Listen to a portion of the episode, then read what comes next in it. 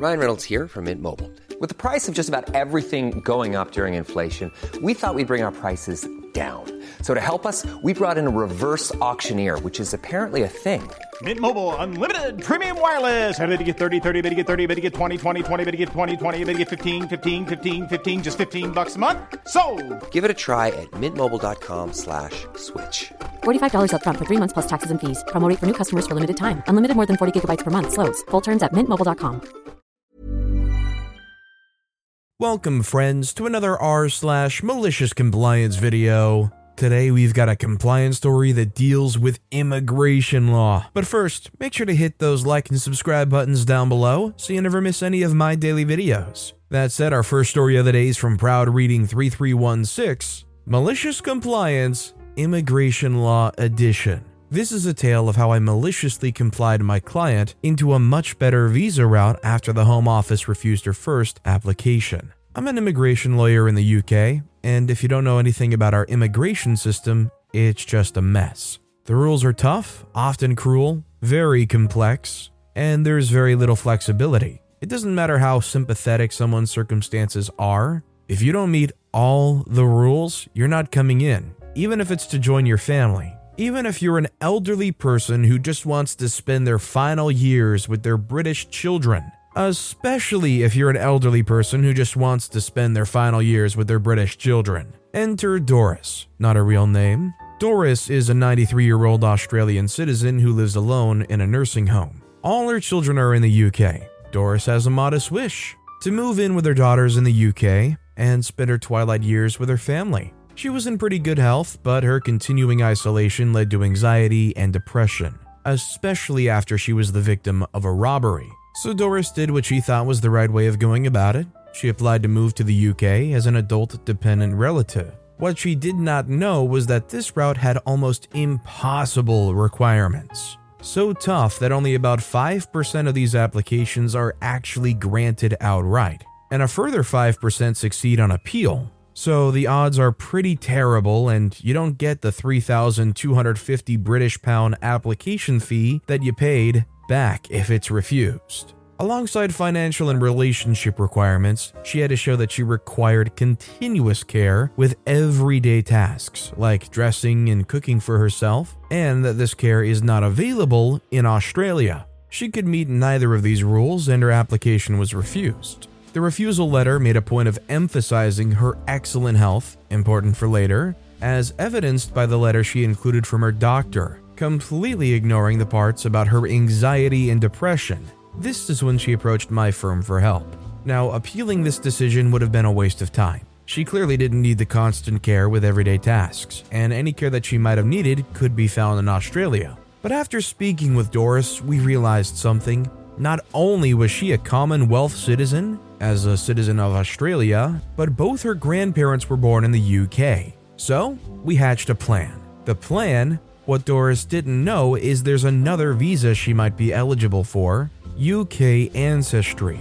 To meet the requirements, she had to be a Commonwealth citizen and have at least one grandparent born in the UK. Done and done. However, this was technically a work visa, so she had to intend to work in the UK, and she was very much retired.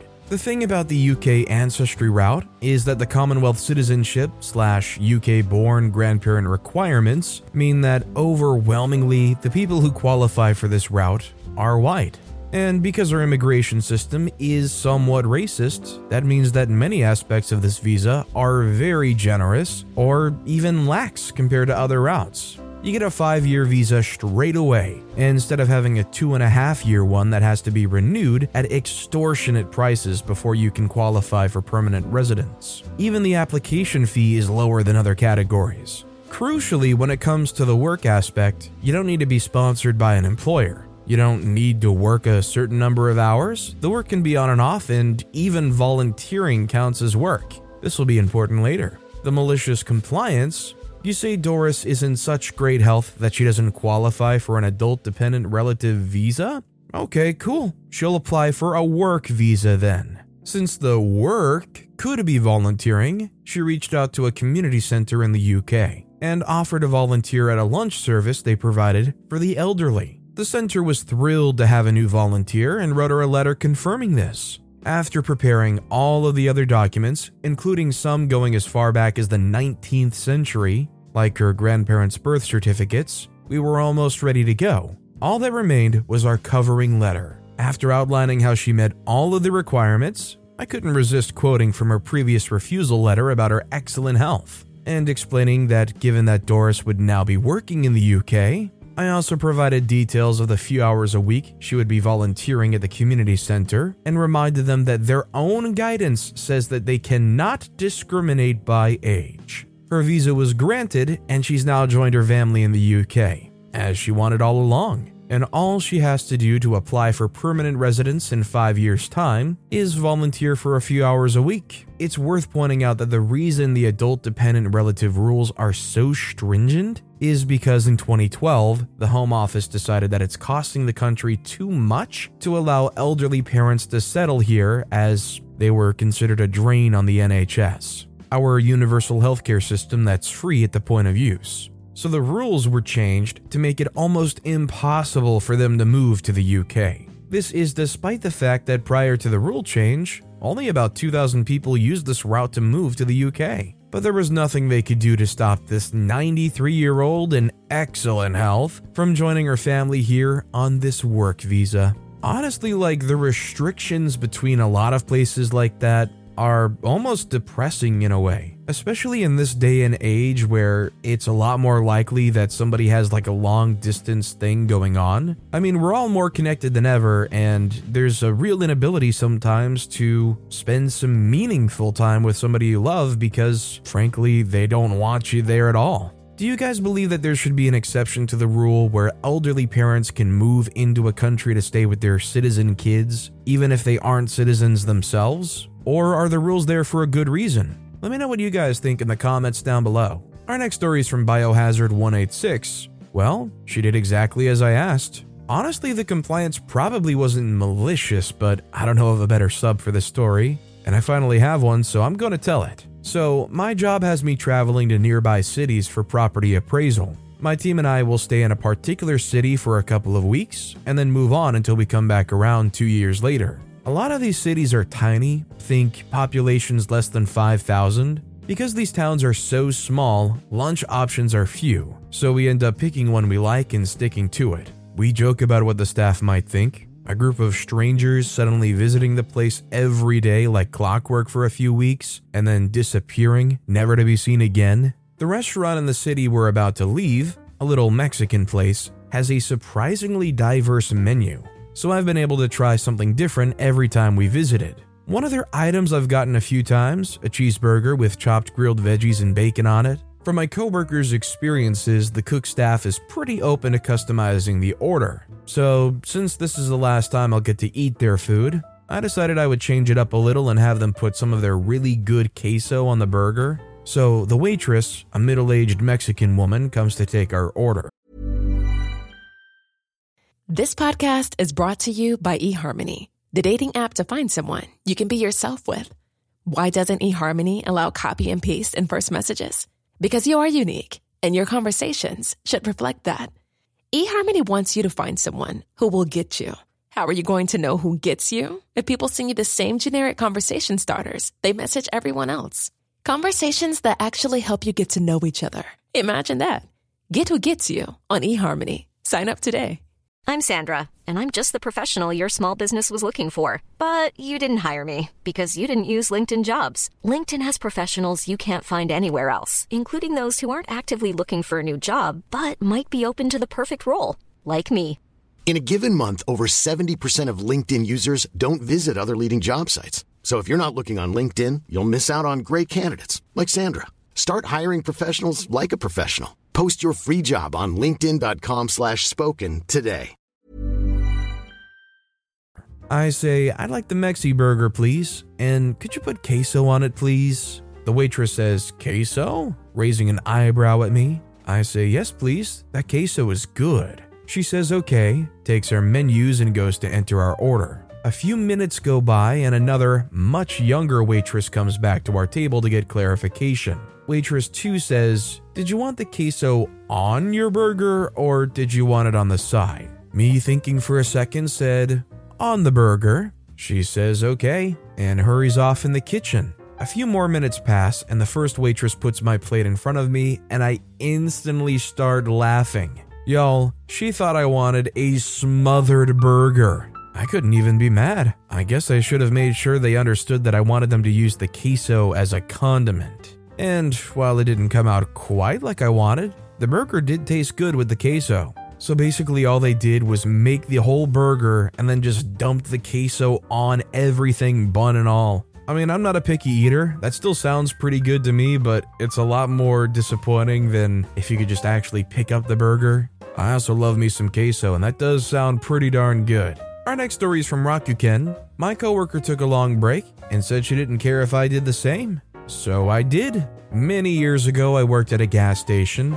It wasn't a big fancy station. No, it was a satellite of a grocery store. Nothing more than a tiny kiosk next to a dozen pumps. I have a lot of stories about that place, but only one is really appropriate for this sub. My coworkers ranged from cool to worthless. This story is about one of the worthless ones. Let's call her Sandy. Sandy was fairly new to our kiosk, but not to the job, having transferred over from another gas station in the company. Right out of the gate, this was a problem. She had her way of doing things, and we had ours. Naturally, Sandy expected all of her new coworkers to change to suit her, not the other way around. One day, it was me and Sandy on the afternoon shift. There were only ever two employees, only enough space for two people in that shack of a gas station, so we covered each other's breaks. Normally, because I'm a team player, I would take my breaks in the little office in the back. If my coworkers needed me, all they had to do was yell. But on that particular Friday, Sandy and I had a problem.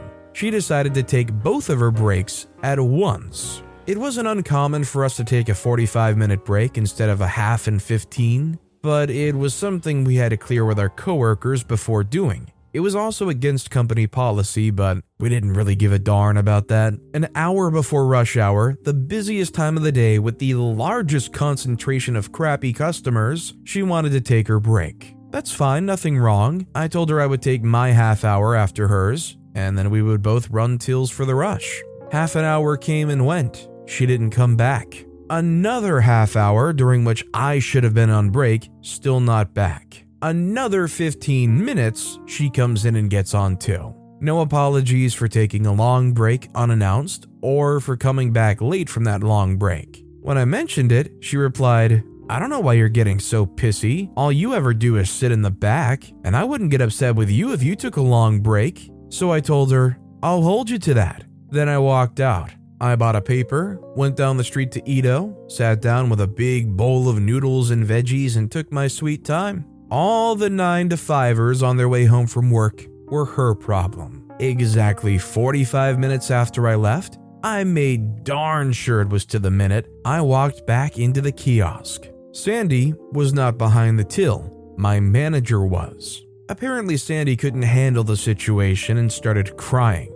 I don't know if it was me just walking out the workload, or any particular customer that got to her, my manager was called, drove into town, and took over until I came back. Let's call her Tam. Tam wasn't angry with me, not anymore at least. She was pretty pissed when she showed up to relieve Sandy, poor girl had to be sent home, but she had found a brief window in which to check the security cameras. It turns out that Sandy told her that she had taken her half hour break earlier then I didn't bother taking mine until the rush because I didn't want to work.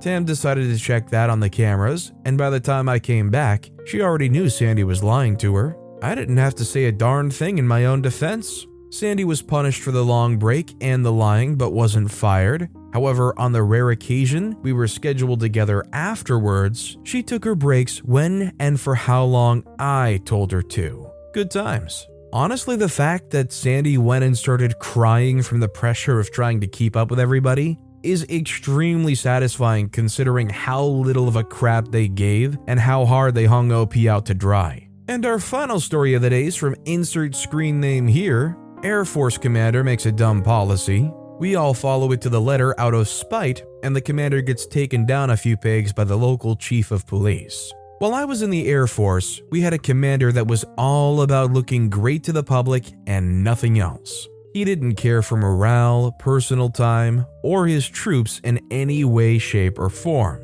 In fact, he became our commander as a punishment when he was caught banging a deployed enlisted member's wife. He came from a family of a few two and three star generals, and because he got in trouble, he was forced to command our crappy squadron with a forced retirement at lieutenant colonel after two years. So basically, he hated us, and we hated him the moment we saw each other. We knew how he got in trouble before he got to us, and we didn't take too kindly to it. For context, I was security forces, police, and part of our job is manning the gates and checking IDs for people to come in. There was always a morning rush from everyone coming into work at the same time that would cause traffic to back up. We would do things to try and get the cars moving faster, but no matter what we did, it was always a problem. And of course, it was always the new airman's fault that everyone starts work at the same time. So the gate guards always got yelled at a lot. Well, our fearless commander got a hair up his butt and thought it would be a great idea if we said a prepared speech to everyone when they came in to show how disciplined we are. The speech went as follows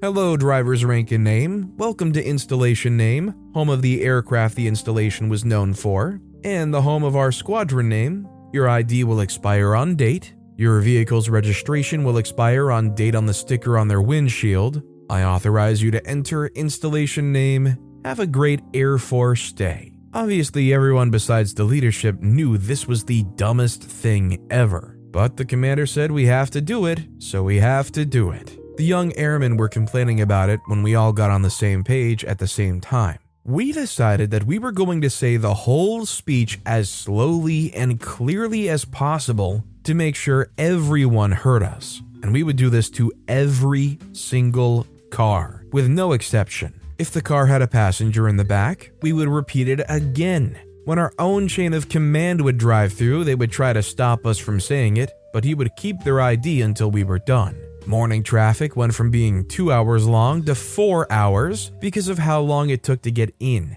and created a lunch rush that never existed before. Many times we were yelled at about how long it took, we were making everyone late to work, and how much they hate that speech. So we would tell them that this is per our commander's request, and his office phone number is public if you would like to talk to him about it. The traffic got so backed up, the local police had to direct traffic outside the base as the line of cars grew to a mile or two long. This lasted three days before the chief of police for the local city and our base commander let our commander know how they really felt about it. When we were told we no longer had to do it, our shift supervisor told us he had never been so proud of us. Having the second highest ranking person on the base tell me to my face, that speech was so freaking dumb, never say that again, as he drove off, is the highlight of my Air Force career. This guy was definitely on a trip trying to show up appearances and try to make sure everybody underneath them looked so prim and proper and shiny.